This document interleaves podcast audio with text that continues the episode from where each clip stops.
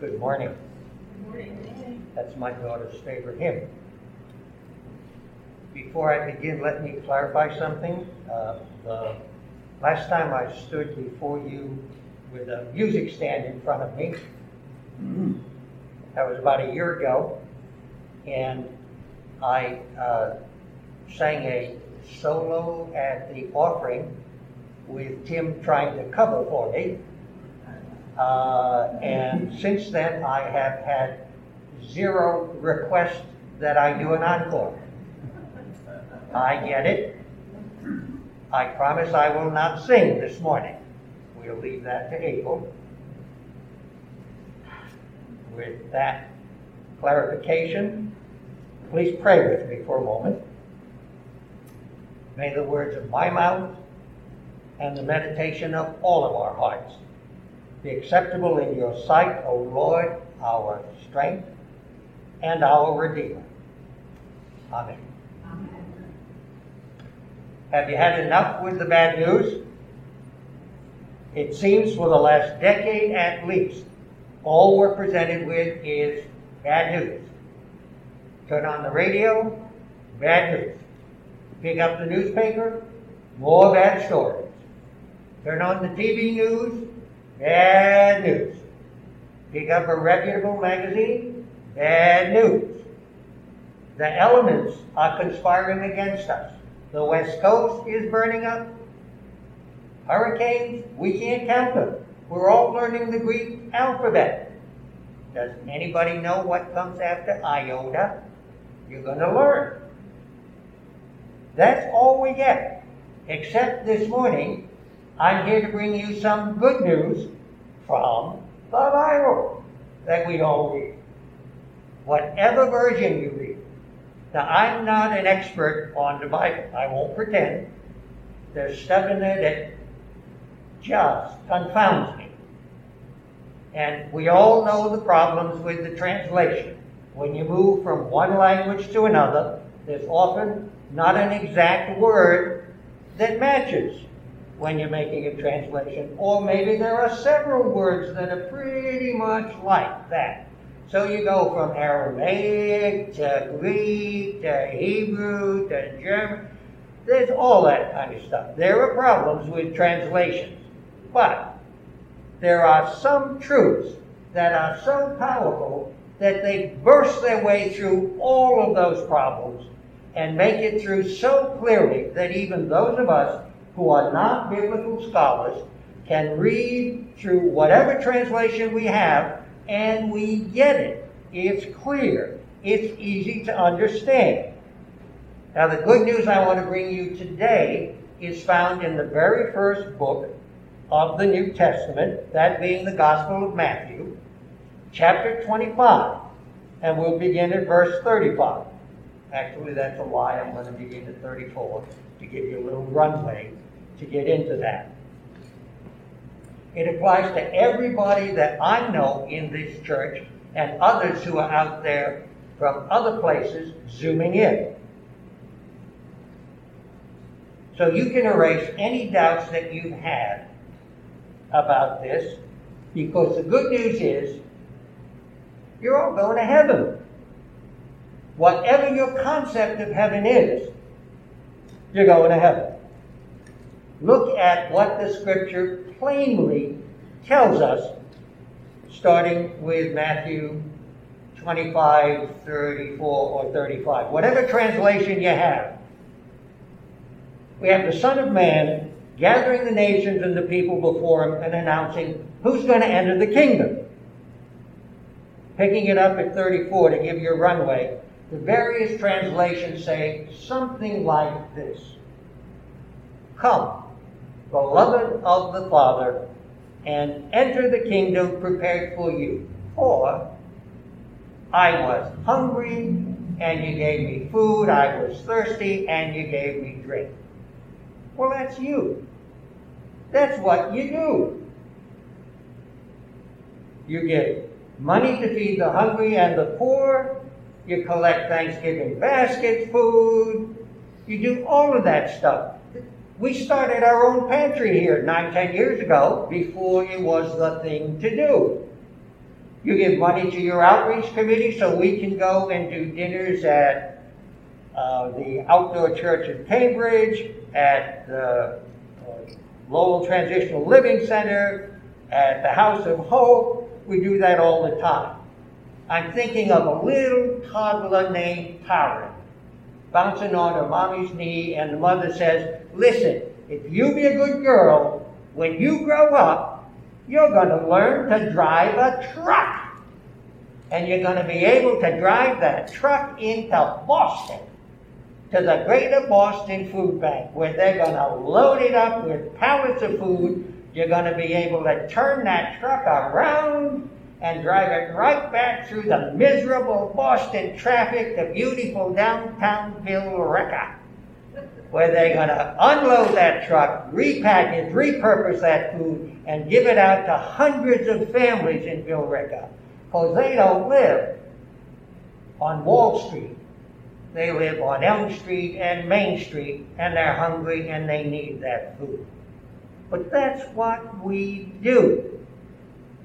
And when we go in to the outdoor church at Cambridge, we bring them sandwiches, because you make those sandwiches. And for years, pre-pandemic, this church opened its doors for Thanksgiving dinner and said to the whole town, "Come on down." I know you hope that 42,000 people didn't do that, but the church was open to anybody. You didn't have to be poor, you didn't have to be married, you didn't have to be anything. Just come on down. You don't have to plan the meal, you don't have to shop for the meal, you don't have to cook the meal, you don't have to serve it, you don't even have to clean up. Just come, we'll do it all for you. Because that's what we do. We feed people. All folks have to do is eat, go home, turn on the TV, and fall asleep in front of the football game. That's what we do. Scripture goes on, "I was a stranger and you welcomed me." We've turned that into an art form. We emboss it on the wall coming into the church. Come in any door, there's a greeter. You get past the greeter, you come into the sanctuary, there's an usher to greet you. You come into the sanctuary and look out if you're a proper Bostonian lady, because there's Huggin Bob Slack looking for you to greet you again. All right?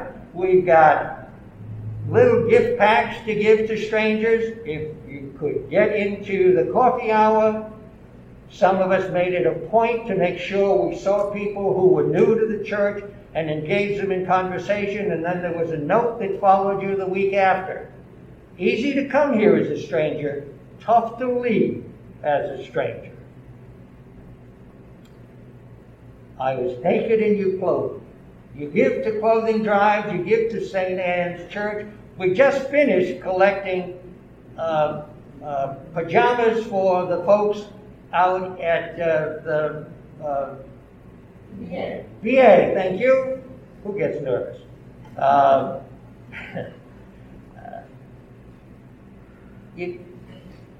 just received an email 2-3 weeks ago from somebody saying, "When are you guys going to the outdoor church?" Dennis knuckles me here. "When are you going to the outdoor church?" Because we always go there. Let me say a word about socks. The number one thing requested by homeless people in America is socks. Now, Kay will remember this.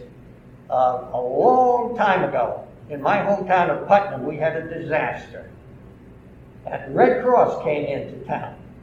And among the first things they did was they gave out vouchers to homeless people. And the vouchers were good for socks. I took my voucher and I went to Gerardi's men's shop, and I picked out some socks, and I paid for those socks with a voucher. Now, I didn't have a drawer to put my socks in, because I didn't have a bureau, because I didn't have a room, because I had neither an apartment nor a house. But I had my socks. Socks are the currency of the homeless. That's where you begin. And when we go to the outdoor church, we never take less than 125 pairs of socks because you provided. And we have Donna with her naughty knitters at the senior center. And they're making scarves, and they're making caps, and they're making gloves. And we take them either to the outdoor church or we take them to the Lowell Transitional Living Center. And we clothe people because that's what we do. The scripture could have been written for you. Finally, I was in prison and you visited me. Well, you don't have to go physically. Now, Catherine goes sometimes. Nancy, who really, we've adopted Nancy. She's been in and out of here for a number of years. Nancy visits every week. You don't have to be like Linda, who trucked herself down to Walpole, the maximum security facility. That's not a nice place to go. The guards yell at you. The drug-sniffing dog came at me like I was his long-lost girlfriend. You don't want to go there. All right? They can rename it. They can call it Cedar Junction. It's not a nice place. Here in town, we call it the Billerica House of Correction. Do you really think that somebody's teaching behavioral modification techniques, or that it's a camp where people earn merit badges until they finish their time? These are not nice places. But you visit by mail. More than a dozen of you were sending letters to Bobby while he was there. And you still do it when he's down in Virginia. Victor still makes phone calls to him. We visit people in prison because that's who we are. So there you have it. When you feel down some days, go back to Matthew 25:35, and remember where you're ending up. There's nothing in there that says you have to go to church every Sunday. My grandchildren who are watching this will love hearing that. Nothing says you're in because you're nearly perfect or because you're better than those people.